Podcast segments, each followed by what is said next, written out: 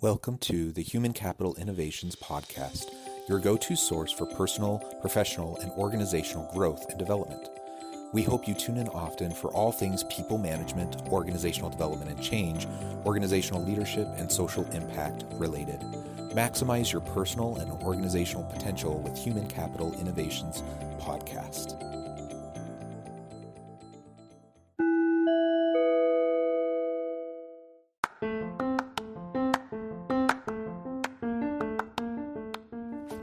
Welcome to the Human Capital Innovations Podcast. In this HCI podcast episode, I talk with Len Herstein about battling complacency as a leader.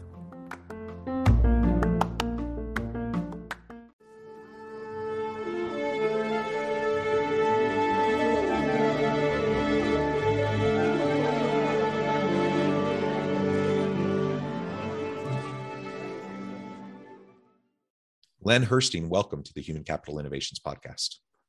Thanks, John. I appreciate it. Appreciate you having me on. Yeah, it's a pleasure to be with you. I'm super excited to have a nice conversation today. We're going to be focusing our conversation on battling complacency as a leader. Now, we're going to come from this both from the angle of a leader. So, me uh, trying to grow and develop myself. How do I get past this tendency towards complacency mm-hmm. um, so that I can strive for my to, for excellence and to be my best self? But also, how do I uh, model compl- you know battling complacency for my team and how do i help them battle complacency so that everyone on my team everyone in the workplace can strive to fulfill their potential and to be their best selves? Uh, so that's what we're going to be exploring today as we get started. I wanted to share len's bio with everybody. Len herstein has over 30 years of experience in business and brand marketing. Prior to founding his marketing and events company len innovated managed and grew brands for major consumer packaged good marketers, including Coca Cola, the Campbell Soup Company, and Nabisco. Since 2015, Len has served as Reserve Deputy Sheriff in Douglas County, Colorado. In his book, Be Vigilant, Len combines all of his experience to provide a detailed roadmap for individuals and organizations to stop complacency, improve performance, and safeguard the success they've worked so hard to achieve. I love that background. Anything else you would like to share with listeners by way of your personal context before we dive on in? No, I mean, I, you know, I've I've been in their in their shoes. So I mean, I've I've I've worked on brands. I've worked in businesses. I'm an entrepreneur, and so I've seen things from a lot of different angles. And um, I'm just eager to share. Yeah, that's wonderful. Let's talk a little bit about complacency. You know, from a definitional standpoint, what what exactly is complac- complacency and why is it even a problem or an issue in the first place? I mean is, is it not just human nature that we all tend to procrastinate a bit? We all tend to kind of get comfortable and we all tend to get complacent. If, if that's human nature why does it matter? Well yeah great question great question. I mean i think the first thing is most people have a misunderstanding of what complacency is. Um, complacent is a word that has become kind of a throwaway word in society. We use it all the time, especially nowadays. We'll see it after we have this conversation. You'll hear it pop up. You'll see it on the news. Someone will use it in a conversation, but usually it's, it's used in the context of like, hey, let's not get complacent or we're getting complacent. You know, they throw it out there, but nobody ever talks about what it means or what you do about it.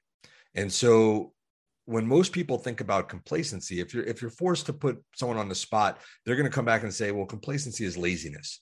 But complacency is not really laziness. Complacency, the way I define it, is an overconfidence, a self-satisfaction, even even sometimes a smugness that comes along with past success that makes us unaware of potential dangers or threats. And you know, the, the main difference is there like laziness requires forethought laziness. In order to be lazy you have to have the ability to do something and decide not to do it because you don't want to put in the effort. That's laziness. You've made that decision. None of us ever really decide to be complacent. Like you said it is kind of human nature. Our nature is to want to get back to some level of stasis you know we want to be comfortable. There's nothing wrong with that. We want to be comfortable. The problem is the more comfortable we become the more overconfident we become, the more vulnerable we become to the threats that are out there. And, and that's where complacency can be so dangerous. And the insidious thing about complacency is the more success we enjoy, the more vulnerable we are to it. Okay. Which means the more we have to lose because we've had success. And it, it's true in life, it's true in business. Um, and so, you know, the next logical step is well, what's the opposite of complacency? Is it paranoia? Do I have to be looking over my shoulder all the time? Like that doesn't sound like any fun to me. But the reality is, the opposite of complacency is not paranoia, it's vigilance. And the difference is paranoia is based in fear and vigilance is based in awareness. And so, what this is all about is just about being able to understand that our human need is to be complacent. And how do we fight that with vigilance or awareness so that we remain present, that we remain um, intentional in everything that we're doing? Yeah, I really like that. And again, if we're all striving for continual development and growth, then it argues, you know, against complacency. Uh, it, it, it suggests that we we don't allow ourselves to get too comfortable, that we're constantly challenging our assumptions, constantly challenging the way we understand things, constantly trying to learn. And and th- through that, you know, we we can become better. And as leaders, we can become better as fathers, husbands, we can become better, you know, in any role, any capacity. We can become better over time. Um, I think it would also be helpful to talk about perhaps the difference between complacency and contentment because i think that's something i hear people talk about sometimes. It's i think it's a really good thing for people to be mindful and to be present and to be content with mm-hmm. with what they have where they're at. How is that different than complacency? Yeah and and that's and that's where we get into this like this isn't about paranoia right? This isn't this the, the fighting complacency does not mean that you can't be content in life. So i was on a podcast a few days ago where you know the question was you know why can't we all be like elon musk or why can't we all be like jeff bezos and why aren't we all as successful as them and, and is it because we're complacent and they're not right? That was the question. And the reality is you know success for all of us is different. You know success you know to, to achieve that level of success you have to give up a lot of other things that you may not be comfortable giving up. I know i'm not. I enjoy spending time with my family and doing things and and relaxing and, and all those things. So I've never, you know, I'm content at a certain level of success. But whatever level of success that you are content with, it's always potentially at risk. Because if you become, there's a difference between being content and being overconfident. And when you're when you become overconfident in your relationships and your business and whatever you're doing, you know, this all came from my experience. You mentioned it in my bio about seven years ago, I became a reserve sheriff's deputy, which means that I am a certified peace officer. I go out, I patrol, I do everything a real deputy does. I just do it for free. And I go out there, and when the first thing I had to do is I had to go through an academy. And from the first day in academy, the first thing that they taught us is this idea that complacency kills, and complacency kills in law enforcement. But I was coming at it as a 45 year old at the time with you know 25 plus years in business thinking to myself, wow, you know what? Complacency doesn't just kill here, it kills businesses, it kills brands, it kills professional and personal relationships.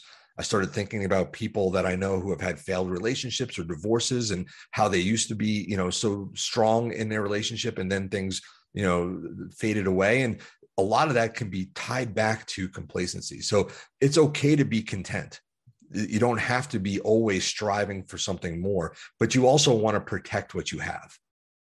Yeah i think i think that's well said and that's a great way of framing it. Um and and i like getting away from this idea of having to be paranoid all the time and looking over our shoulders. Like we don't have to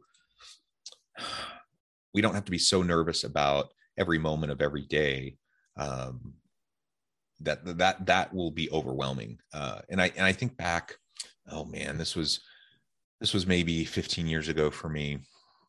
And I was super busy at the time. You know, young family. I was going through my doctoral program. I'm working a bunch of jobs to pay the rent, and and uh, it was just a very busy time. And because of that, I didn't have a lot of time to just relax. I didn't have a lot of time to just be present.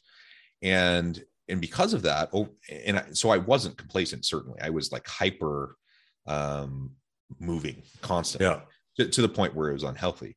And and i got to the point where i actually if i ever had it like five minutes to myself or you know 10 minutes or half an hour i felt so uneasy and i felt paranoid mm. and i felt like I, i'm supposed to be doing something else. I'm supposed right. to be you know and and that's not what this is about at all. Like we no. can we can strike a balance.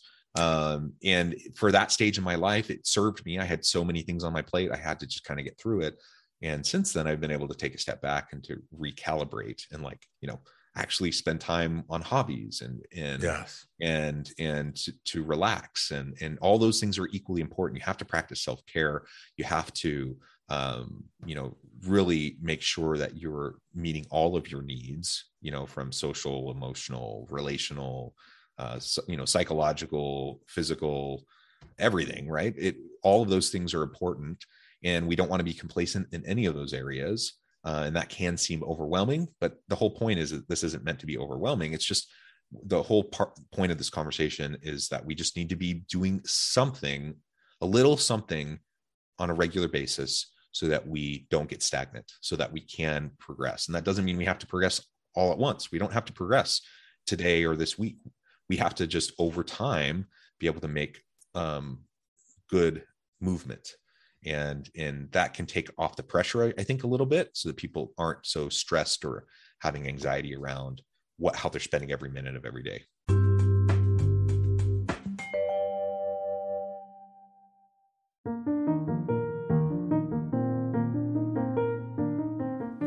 Check out our new weekly linkedin newsletter alchemizing human capital exploring industry trends via original research and interviews with executives and thought leaders from across the globe. We look forward to having you join us.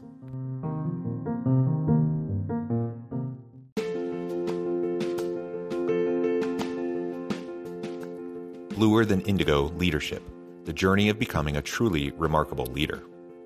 Early in my adult life, I learned about an Asian proverb that translates as bluer than indigo if you think about the color indigo, it is a brilliant, deep, and vibrant blue, what some would call the bluest of blues. To have something that is bluer than indigo is rare and truly remarkable. Contrary to popular myth, there is no one size fits all or cookie cutter approach to effective leadership. There is no silver bullet, no secret sauce, no go to model that will solve all of your problems. The truth is, great leaders have all had their unique strengths and flaws, and have all had to discover and then pave their own distinctive path in their life's journey to fulfill their leadership potential. Bluer Than Indigo Leadership will help you discover your own path and explore those ordinary, everyday actions that will help you respond to an uncertain future and produce extraordinary results for individuals, teams, and organizations.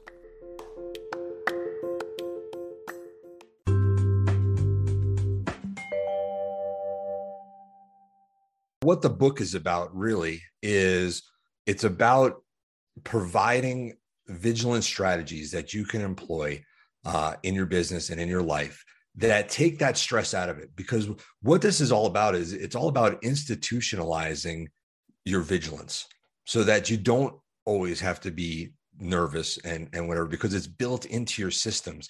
There are things that we can be doing every day that are vigilant things vigilant strategies that if we build them into our processes, they take a lot of the pressure off, right? I talk about things like threat awareness. How do you build, you know, threat awareness into your business?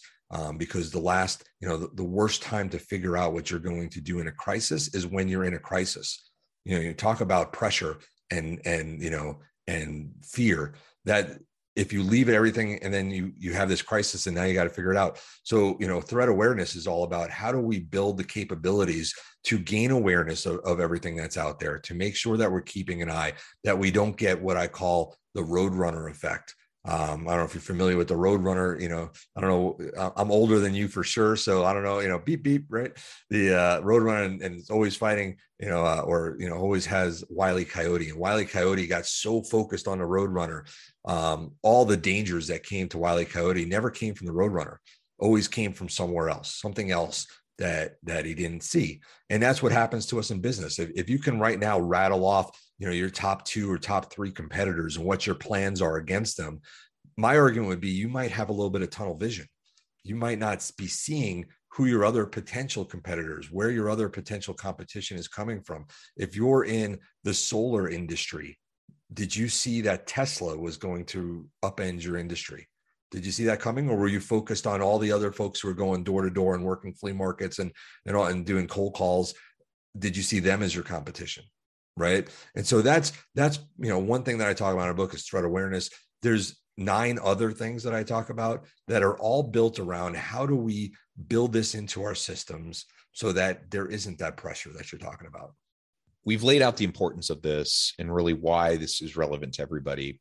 So how do, how do I start to get past perhaps my own tendency towards complacency or just you know whether whether I, am framing it in my own mind as contentment or comfort mm-hmm. or I just need a break or you know whatever and and certainly we all have different phases of our life and sometimes we do just need a break sometimes we do just need to pause and that's yeah. fine but but uh you know if if that's kind of how i'm thinking and i'm perhaps falling into potentially falling into the trap of complacency how do i start to get out of it myself yeah. um let's talk about that first. And then from a leadership perspective uh, how do I make sure that as a leader, I'm constantly trying to develop myself to be a better leader so then I can actually help my people with this very same issue so that they're not being complacent so that they can yes. also grow into their potential?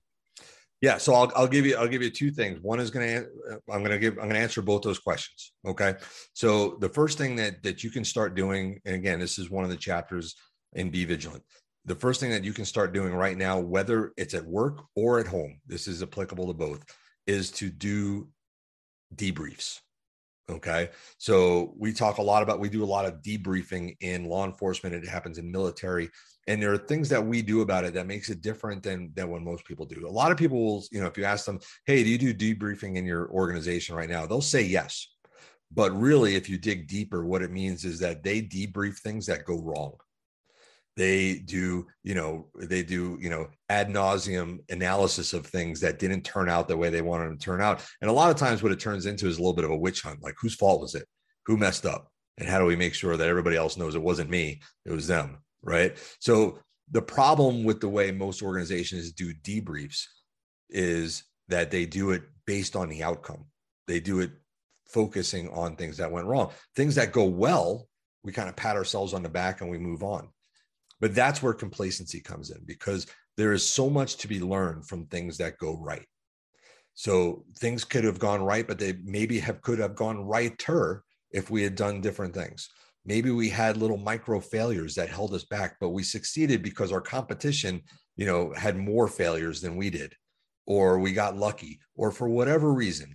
So one of the things that you can start doing right now again at the office or at home is to build in debriefs. Make sure everybody on your team or your family know that we are going to do debriefs of major things regardless of how they turn out right? So it's not only you know when your kids get a, a, a c on their test it's when they get a's on their test too. We're going to talk about what went right what went right by accident all those things by making it institutionalized, by making sure that everybody knows going into their activities that there's going to be a debrief on the back end, number one, that makes them more aware in the moment, which automatically fights complacency because they know they're going to be asked questions later. They know they're going to have to talk about it. But number two, it allows us to gain insight regardless of what the outcome was. So here in Denver, I tell people to be uh, Peyton Manning.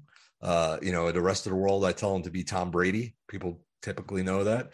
Um, but you know, both those guys are notorious for regardless of whether they win by win by 30 points or lost the next day even that night they're going through film tape. They're talking about plays. They're talking about how could we have gotten you know that play we got 20 yards. How could we have gotten 25 yards? Right? So it's about questioning everything even when everything goes right. And there's things that make a good debrief. One of them is leaving titles at the door making sure that everybody gets a say and it doesn't matter whether you're the CEO or the or the person who's the first day on the job. You know, there's a lot of other things that go into a successful debrief, but number one is just doing them. So that's something that you can do today. And people say, "Well, what's a debrief at home?" I don't understand that. A debrief at home could be a family dinner, right? A family breakfast, uh, a time that we get together and go for a walk, right? And by having those times and we talk about things, we can expose what some of our dangers might be coming up we can get a feel for what might be the threats that are that are out there that we may not have noticed because things seem like they were going right. Question everything even when everything goes right. So that's something that you can start doing right now. The second part of your question is how can we help our employees or our organization um, you know re- remain vigilant and not get complacent? And so there's a couple of things that that i talk about there. Number one is make sure you have a purpose make sure you know everybody likes to have a mission statement and a vision statement. To me the most important thing is a purpose statement. Why do you exist? Why are you here beyond making money as an organization? Something that can guide every person within that organization in terms of making decisions. We do this or we don't do that based on our purpose. And when everybody understands that they can do what i call articulate the why. You want to be able to articulate the why we have to do it in law enforcement all the time. Why do we do this? Why do we do that? Why do we pull that person over? Why are we talking to that person? Why do we ask that question? All those things, everything we do, we have to be able to articulate why are we doing that? Or else, you know, we're in danger of abusing our authority, right? So we have to be doing that. You have to do that in business too, because you're you have the same danger, right? If you accumulate power and then you use that power you know, without being able to articulate your why against your employees, against your vendors, against your customers, against your partners, whatever they are, when your why becomes because I said so or because I can, you're getting complacent. So, number one, have a purpose. Number two is make sure that everybody is being held accountable and that we have transparency. By making sure that we have transparency and everybody knows that all the information is going to be shared, it requires you to remain vigilant you can't slip into you know this this complacency because you know that people are going to see what's happening. You can't hide anything. You know this is something that we've learned in law enforcement. Like i love body cameras. Love my body camera. I think it's the best thing in the world. And i think everybody has to have one. And when people don't people question why right? And the, and the assumption is something wrong is going on. So make sure everybody's accountable and transparent. And then the third thing that you can do with your employees is give autonomy and discretion you know we're going through something right now we're calling the great resignation and people are talking about it as if it is a covid thing. This was not a covid thing. Covid may have brought it to a head and highlighted it but this has been building for a long time. When you take away people's autonomy when you get when you don't give them discretion they become robots. And robots are not engaged. And people who are not engaged are not paying attention. And guess what happens when you don't pay attention? You get complacent right? So complacency can come from the top down in terms of senior management and leaders not seeing things and getting comfortable. Complacency can also come from the bottom up. If you don't give people at the front line the ability to have autonomy and make decisions, they turn their, their senses off. And when they turn their senses off, guess who doesn't get the view of what's really happening? The people at the top, because the people at the bottom don't care. So, purpose, accountability and transparency, and autonomy. I love it. All of those are super important factors. And it does come back to just basic principles of being a good, effective, impactful leader, right? Mm-hmm. I like how you mentioned earlier, you know, if it gets to the point where you just say, because I said so, you are complacent, you have reached reached complacency as a leader. Um, it, leadership is hard and it takes relationship building and maintenance. It it it requires you to create uh, mutual accountability and trust with all of your people and it's way easier to just forego all of that effort and just say, because I said so, because I'm in charge, do what I say, and use mm-hmm. some sort of a fear based tactic, right?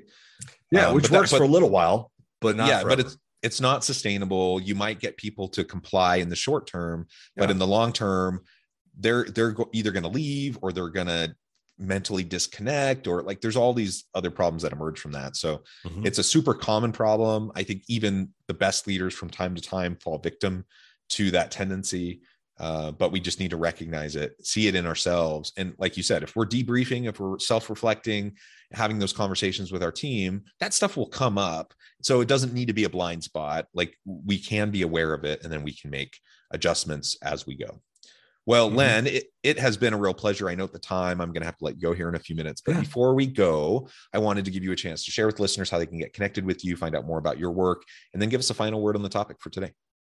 Yeah, absolutely. So um, you can get in contact with me on LinkedIn just look me up, Len Herstein. I love connecting with people there. I don't sell anybody anything on LinkedIn, so don't worry about that. Uh, you can come to my website, Len Herstein, L E N H E R S T E I N dot com. All the information about me and the book is called Be Vigilant strategies to stop complacency, improve performance, and safeguard success. You can get all the information on my website there, or you can get it on Amazon or Barnes and Noble or Apple Books, or wherever you buy books. Um, so those are definitely uh, the ways to reach out LinkedIn or my website. Wonderful. Thank you, Len. It has been a real pleasure. I encourage listeners to reach out, to get connected, find out more about what Len can do for you. Check out his book. And as always, I hope everyone can stay healthy and safe, that you can find meaning and purpose at work each and every day. And I hope you all have a great week.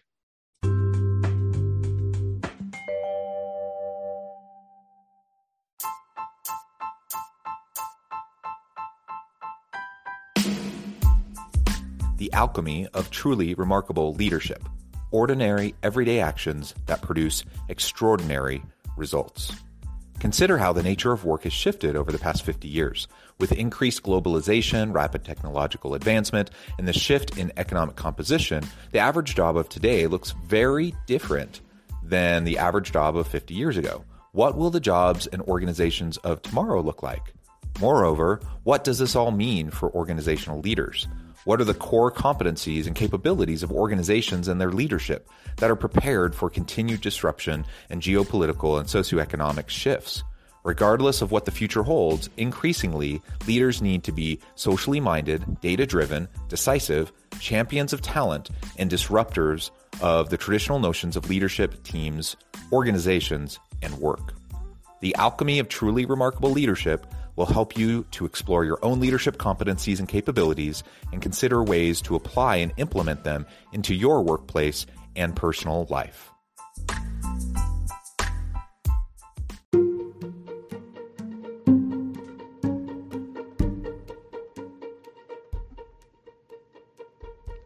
Check out Human Capital Innovations magazine, Human Capital Leadership. Human Capital Leadership is a free, interactive e magazine with the mission to help individuals, leaders, and organizations find innovative approaches to maximize their human capital potential. We publish issues quarterly in August, November, February, and May. Take a look at the latest issue and let us know what you think.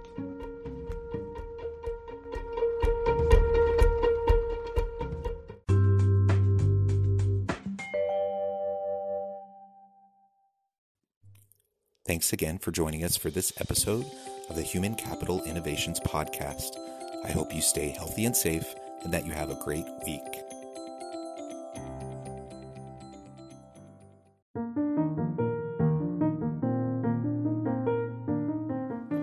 Check out our new weekly LinkedIn newsletter, Alchemizing Human Capital, exploring industry trends via original research and interviews with executives and thought leaders from across the globe. We look forward to having you join us.